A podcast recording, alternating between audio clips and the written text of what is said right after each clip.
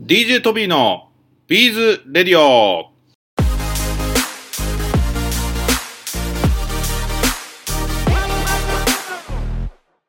はい、皆さんこんにちは。DJ トビーです。えー、皆さん、ビーズやってますかイエーイということで、えー毎回このスタートで始まらせていただきます。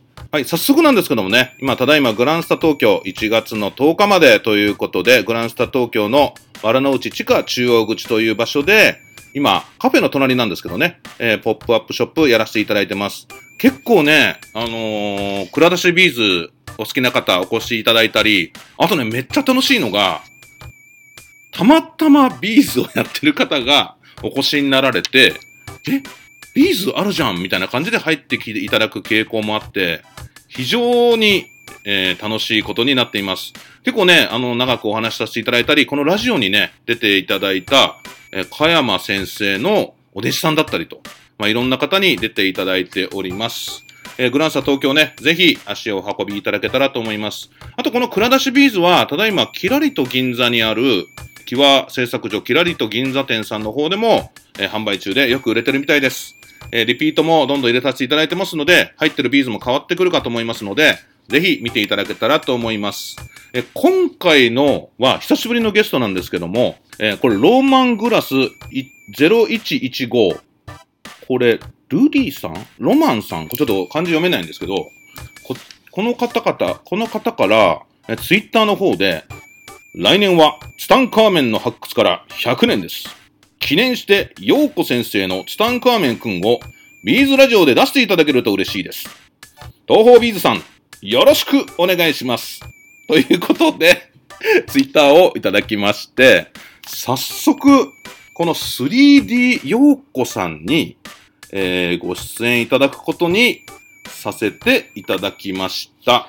えーそれではね、3D 陽子さんを呼んでみたいと思うんですけども、えー早速、3D 陽子さんに電話してみましょう。はい、電話かけました。もしもし。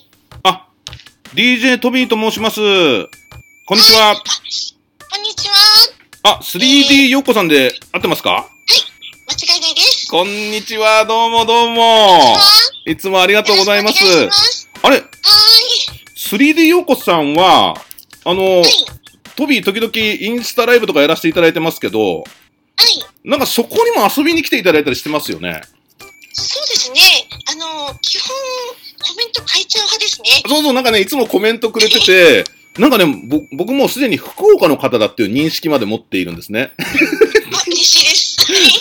でもなんかね、あそれ以外ね、正直詳しいことはあまり知らないんですけども、今ね、あの、ホームページ見させていただいてるんですけど、3D ビーズアーティスト、3D 陽子さん。で、本名が宮田陽子さんということでよろしいでしょうかそうですね。ああ、よかった。どうも、こんにちは。よろしくお願いします。なんか、小さいことは良いことだ。を心情に、キュートでマニアック、個性的で立体的なビーズステッチアートをお届けしますということをコンセプトにされてるんですよね。はい、そうです。いや、ちなみにですけども、あの、こういうゲストにお越しいただいた方々には、え大体いつも過去、現在、未来についてお話をいただいてるんですけども、えちなみに、え、3D 陽子さんって呼んでいいんですかそれとも陽子さんの方がいいんですかもう、ようこと呼ばれることが多いですね。あ、そうですか。じゃあ、陽子さんにちょっとお伺いしたいんですけども、ビーズを始めたきっかけって、どんなきっかけだったんですかえっと、話せば長くなるんですけれど、あはい。の、母がすごい手芸好きで、ほほうほうほうほうほう。それで、あの、小学校に娘が上がったら、一から手芸を教えるっていう夢を持ってたんですよ。はい、はい、娘生まれたもんで、はい。私小学校に上がった途端に、まずクロステから教わって、いきなりクロッシェですかはい、いきなりクロステから教わって。え、なんかいきなり難易度度高くないですかいきなり。そうですね、次刺繍だったと思うんですよね。はい。で、他にもこういろいろと、あの、フェルト細工とかももちろんなんですけど、和紙細工とか、はいい。ろんななんかハンドメイドとか、クラフト系とか教わって育ったんですけど、はい。小学校3年生の頃にふと思ったんですよ。はい。あの、あれ私何やっても母に勝てないなって。そうなんですか。あやっぱりすごい方なんですね、お母様は。か勝つ必要はないんでしょうけれど、はい。なんか絵もうまかったんで、うんで。、なんかそう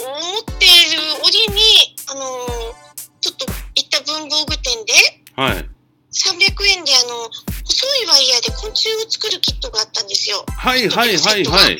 ワイヤーでね電気がつい、てるワイヤーをこう、あの、両方に入れてこう、く、くぐってやるやつねそうで。すそう蜂のジャミみたいにして。ですはい。はい。あれを見つけて、はい。これなら母に勝てるかもしれないと思って、はあいの、。300円持ってレジに、もう、ずんちゃんと走っていったのがビーズとの出会いです。あ、しかも文房具屋さんだったんですね、行かれたのが。文房具店だった んです。えー、すごーい。また文房具店にね、置いてもらえるように頑張ろう。とか言って そうなんですか。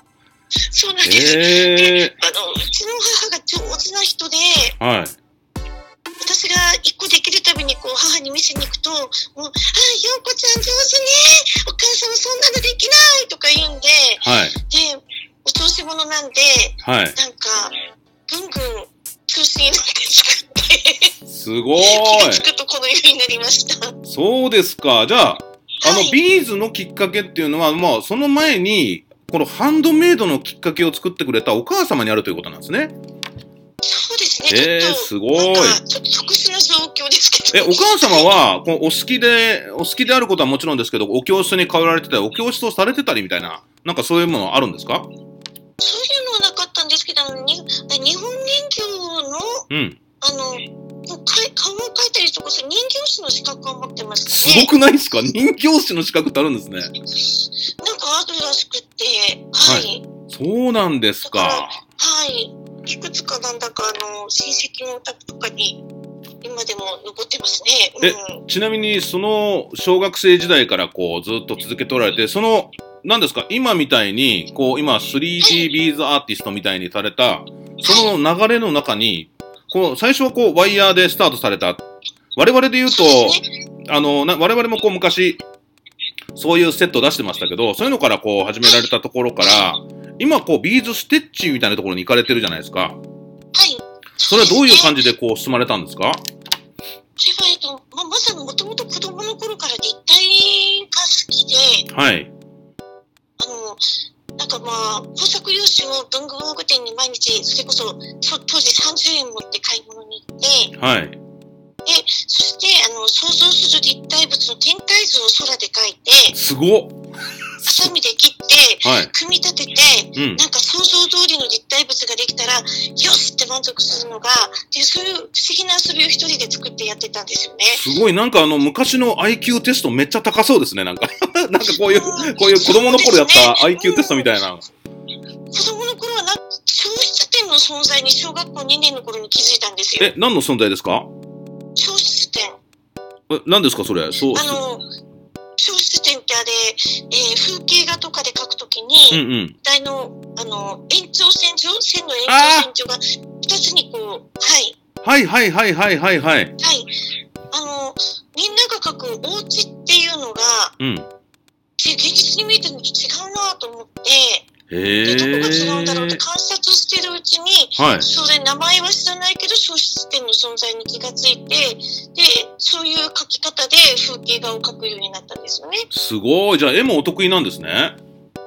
いや、でも母が分からんで、何がかなわない。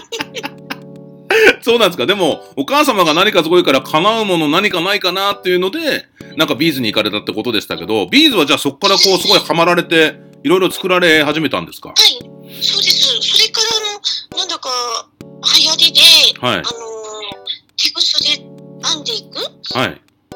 ものになっていって、はいで、その後こう、チェコとか、スワロフスキーとかうんうん。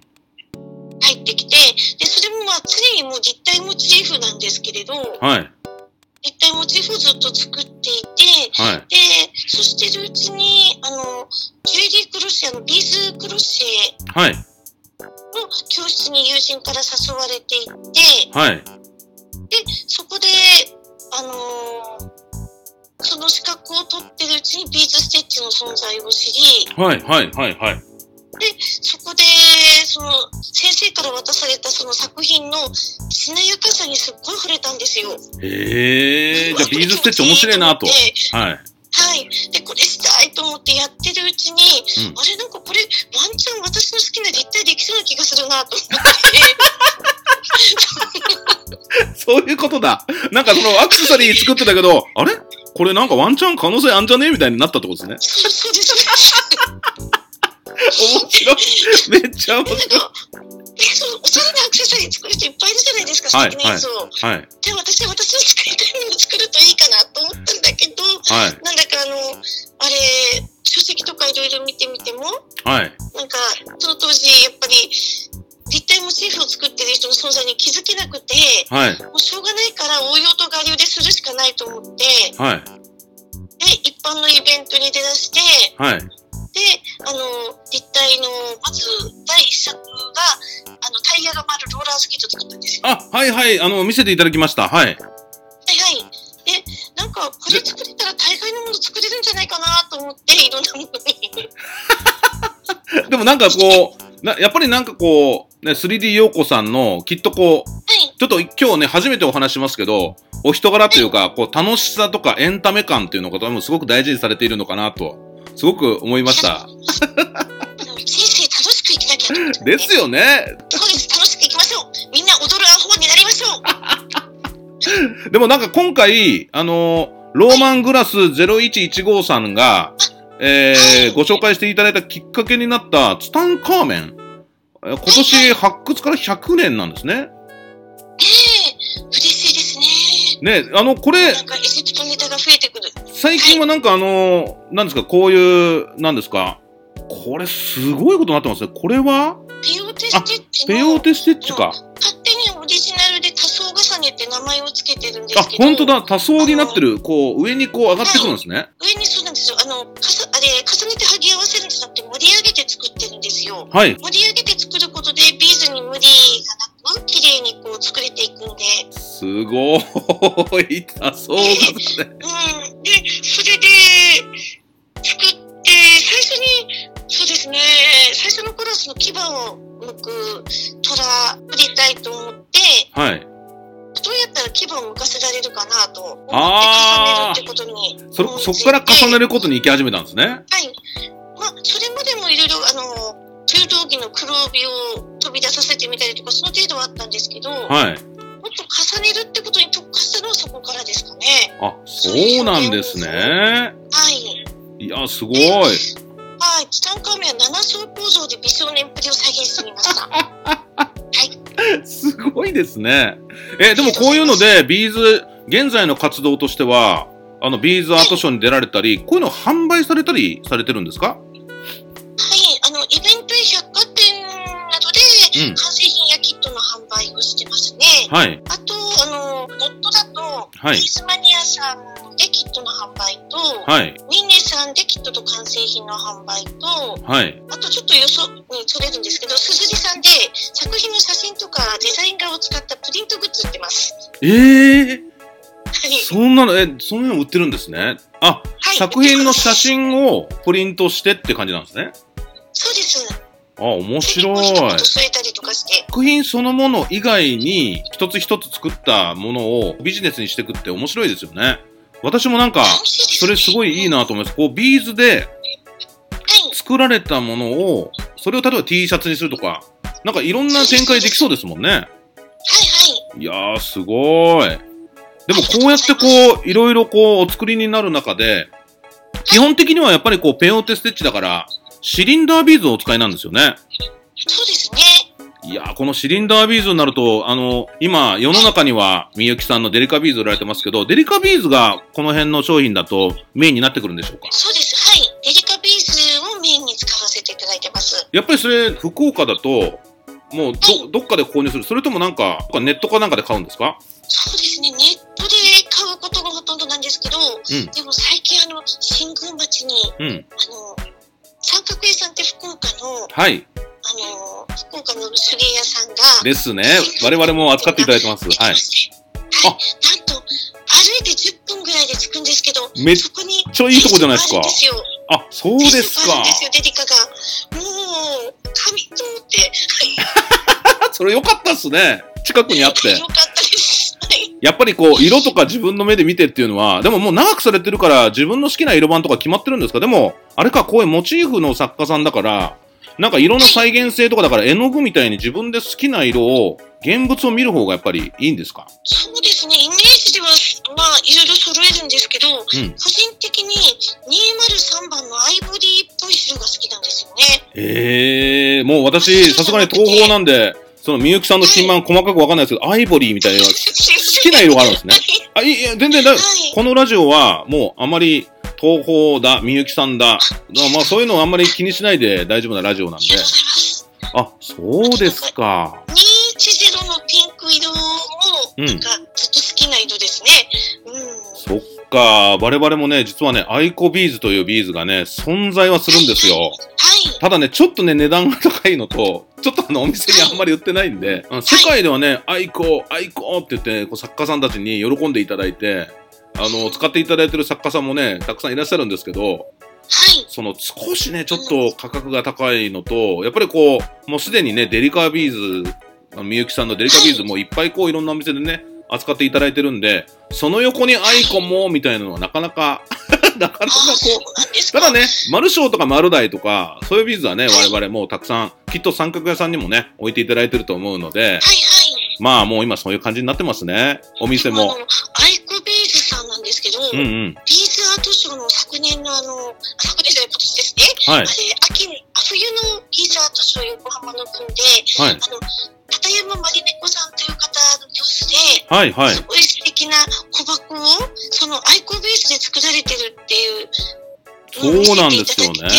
もうめちゃくちゃ綺麗で素敵で、で、アイコンベースちょっと、うん、お高いと伺ったんですけど、チャレンジしたいなと思っております。ぜひ、いつか、 よろしくお願いします。ツタンカーメンがより輝くかもしれないという。一回じゃあ、使っていただけるように、はいもうラジオの中で言ってしまうと、えーってなるかもしれないですけど、少し送らせていただきます。 ありがとうございます。 一回何かに使ってみてください。 い。よろしくお願いします。ありがとうご本ざ当いにまねす。、私もマリネコさんでお話ししたことありまして、マリネコさん、あそうなんですねもうね、長くい、あの、こう、小箱を作っておられるみたいで、なんか本にこう、掲載してもらったりとか、なんかいろいろ活動されてるみたいですよ。本当に、ここ箱に特化されてて、すごい素敵な箱を見せていただきました、私も。あの、ネットで拝見していても素敵だったんですけど、やっぱり現物の輝きがうん。すごい素敵で。あとはねうん、きっとね、箱にするってなった時に、あの、実はあの、アイコビーズって、あの、東方の創業者の山中一次さん、一次社長が、世界で一番のビーズを作れって、今の工場長の前の工場長に、もうお金はいくらかかってもいい世界一のビーズを作れって言って、あーはぁーみたいになって作った ビーズらしいんですね。あだからね、なんかやっぱりどうしてもこう値段が高くなってしまうと、まあやっぱりこう切り方とか処理の仕方が、やっぱりこう、ー、はい普。通のビーズと作り方が違うので、ちょっとこう、値段が高くなりすぎちゃったのかなというところがあるので、まあ一回ちょっと使ってみていただいて、はい。あの、喜んでいただけるかどうか。社長さんのこだわり、もう素晴らしいと思いました。はい。神ですね。はい。いやなんかね使う人では、もう本当そんな素材欲しいですから。はい。ぜひぜひよろしくお願いします。でもなんかこうやって、こうやってこう活動されてますけど、なんかはい。今後、なんかどんな活動を控えてるのかとか、例えばなんか、ちょっとちらっときなんですけど、なんかトリオかなんかでなんかされてませんでしたはい。はい。はい。あの、漆原まさみさんと篠原美也さんと、はい。 3人で小さいビーズトリオっていうのを組んだんですよ。小さいビーズトリオ何ですかそれすごい。面白いじゃないですか すごい。あの、はい、篠原さんは、実はラジオにも出ていただいたことがあって、はい、あの、篠原さんは、えー、あれですよね、あの、お歌歌われたり、はい。そうです、そうです。ははい。い。なんかね、その篠原さんのラジオの時は、あの、ラジオの最中に、篠原さんの音楽もこうかけながらラジオをやらせていただいたんですけど、ねえ、歌うっとりですよね。そう、なんかね、子供のことから、頃からされてて、あの、子供の頃もそういう、なんか歌、歌うまの、なんかそういう大会とかに出ておられたっておっしゃってましたよ。なんかあの、ねえ、声も綺麗で、もう、歌も素敵で、全く、ビーズも素晴らしくて、もう、ね、すごいな、神様って、たくさんあげる人にはあげるんだなと思うぐらい、もう、はーっと思っています。でも私あの、ようこさんのそのキャラクターも相当なもんだと思ってますけども、ラジオを一緒にやりながら、現在トビーはタジタジでございます。すいません。あの、はい基本ですね、あの、六つ口がある無口な陽子と呼ばれているんで、 嘘だはい。人と一緒に喋りますね。 はい。 6つ口があるんですね。あ六つ口の六口と書いて無口な用語です。そうなんですね。え、ちなみに、ちょっと、漆原えー先生というのはどういう作品作る方なんですかあのー、ビーズマニアさんとかであの、すごい小さいトルソー、そのトルソーも手作りということで、はい。で、すごい可愛いドレスを作られるんですよ。あ、そうなん、ビーズドレスをお作りになられるんですね。そうなんですよ。へビーズスえ。テッチで作られてるのがまた素敵で、はあいの。ー、9月の大阪の、えっ、と、梅田阪急さんで、うん。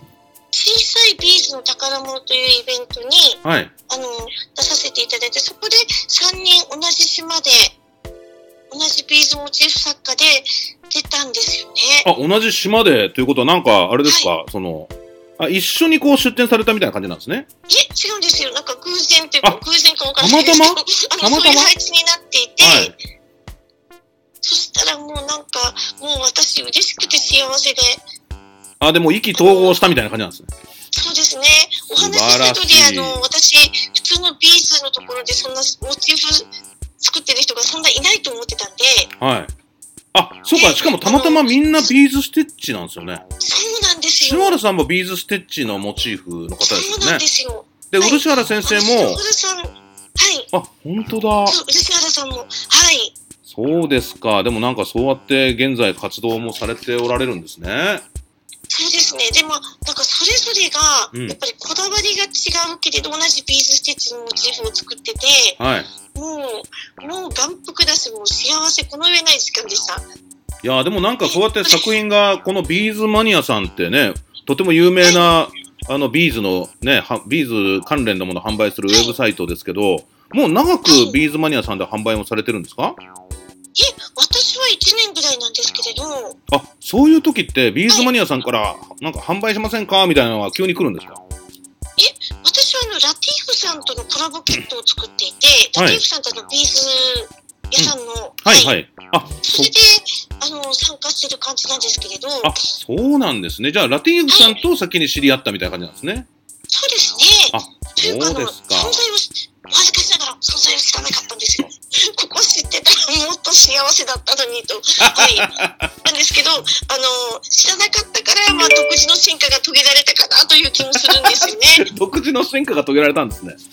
いや多分ガラパゴス諸島のような感じで、はい。でもなんかそうやってこうね、販売されてる、えー 3D 陽子さんですけど、もちろん 3D 陽子さんっていうお名前も、割とこう最近、もうそれとももうすごい昔から 3D 陽子さんなんですかいえ、あの、去年変えたんですよねお。それまでちょっとしばらく、最初はあの横文字でヨーコで活動をしていて、はい。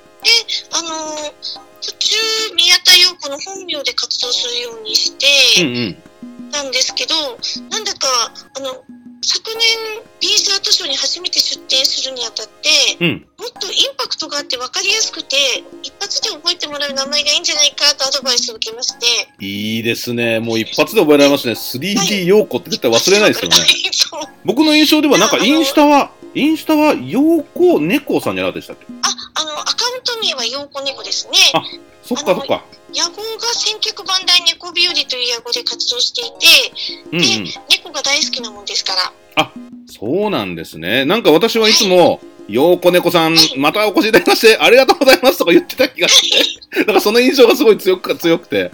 でも確かにもうこれから 3D ようこさんでもう統一して、あの、どっかでお会いすることありましたら、お話できたらと思います。今、あれですよ、3D ようこさんは、あの、福岡の新宮町にお住まいだっておっしゃってましたけど、はいあの、そこからこう、いろんなこう、百貨店さんの方に、こう、遠征で行かれてるってことなんですね。そうですね。いや、いいですね。素晴らしいですね。ねえ、なんだか細い町なんですけどね。うん。は私もね、あのー実は、えい。ー、粕谷郡、締め町というところにね、あのーしもう結構長く、6年ぐらいかな、そうなんですか。粕谷町と締め町、もうこれほんと地元の話題 になっちゃいますけど、割、割とこう近くに10年ぐらい前まで住んでたんですよね。近いですねね。あ。あ、でも、締めはどうなんですかあの、あれ、新宮町、あの、みんなにこう自慢してる点が、はい。うち、届け出は役所じゃなくて役場に行くのよって言ってるんですけど、 ああ、なんかあの、粕屋町でもなんか役場みたいなのがあって、なんか言ってましたよ。なんか、やっぱり、やっぱり締めも役場なんですね。締めどうだったかな役場仲間だでもね、なんか未だに、あの、まあ、あの、東京も今浅草橋で、あの、仕事してますけど、やっぱり福岡ってなんかね、すごく楽しい思い出しかないんですよ。あーもう海もあり、山もあり、楽しいところあり、食事美味しくて、お酒も美味しくて、それです。最高ですよね。私、本当、本当なんか海の幸、山の幸、美味しいっていうのすごく幸せだと思いますね。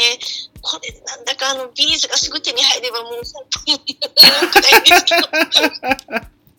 いやーでもね、いろいろこうお話聞いてきましたけども、今こう、じゃあ最新のこう12月16日のニューになってるから、この小さいビーズトリオのお話が、この未来的な今の最新のお話なんですが、これから何か、あの、活動の中で予定ってあるんですそかうねですね。で、あの、今現在そのビーズマニアさんで、うあの、そのクリスマスリバーシルチャームのキット、あの初めてのビーズトリオのキットを販売中なんですけれど、ん、うん。今後もちょっと続けていこうということで、第2弾、第3弾と、はあ、そうなんですね。い、はい、あの、お楽しみいただけるように、なんだか、横浜で、はい、あ、そっか。料理屋さんでよ、飲横、みながら、手合わせをしました。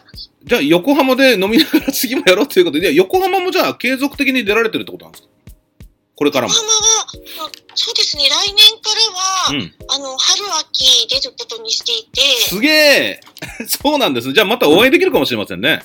そうですね、うんうん。今回ね、たまたま、今回たまたま、ちょうどはい原宿の竹下通りに、ちょっとお店をオープンしたいという方がいらっしゃってはい、はい。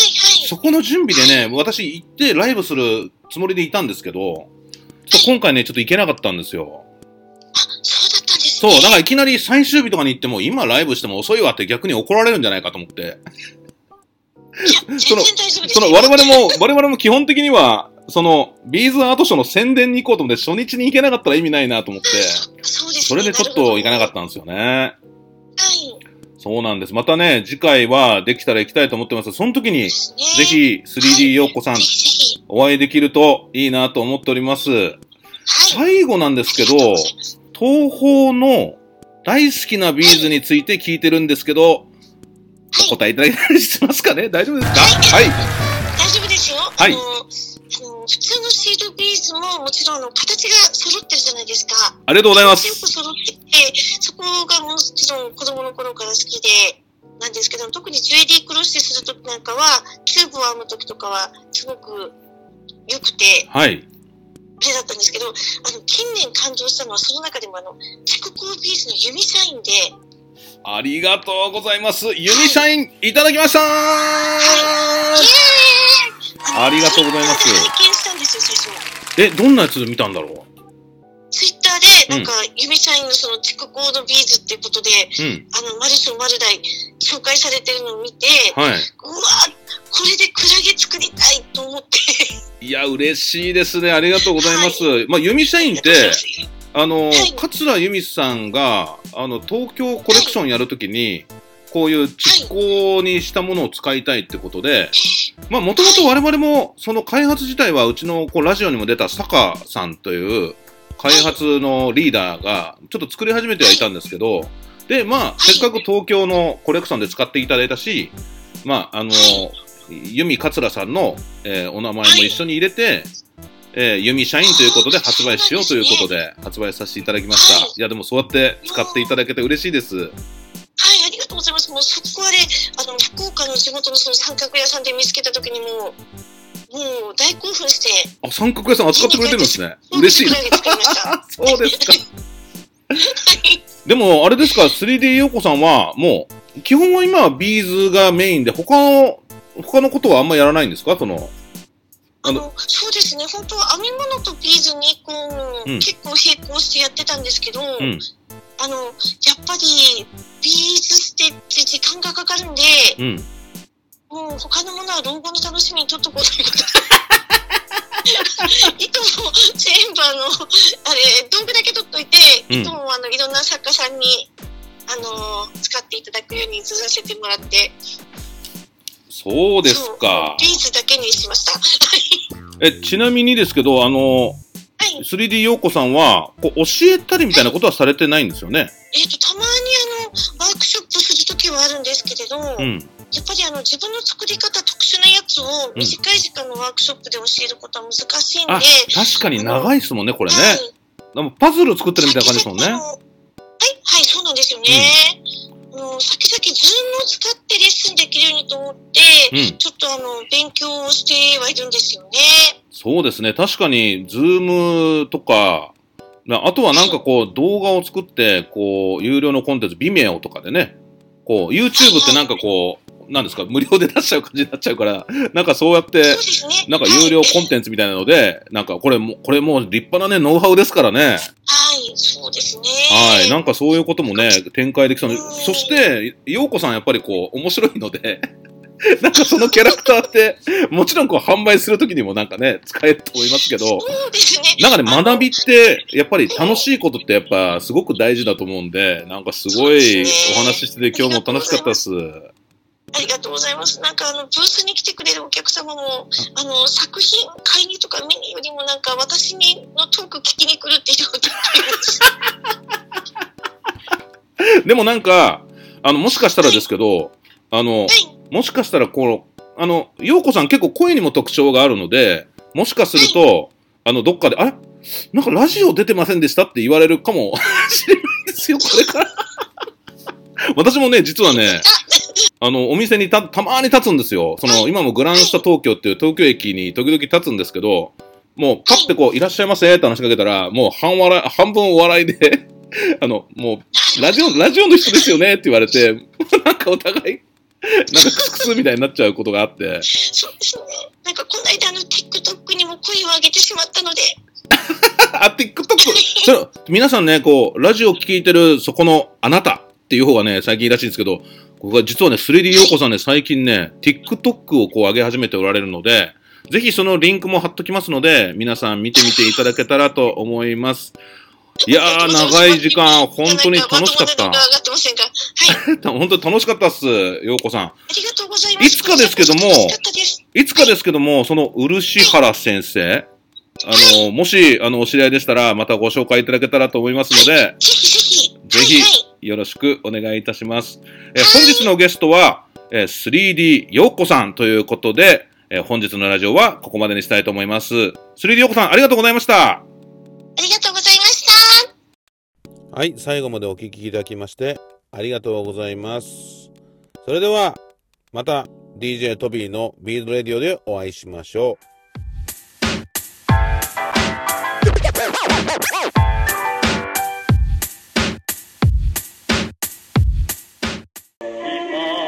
チャンネル登録お願いします。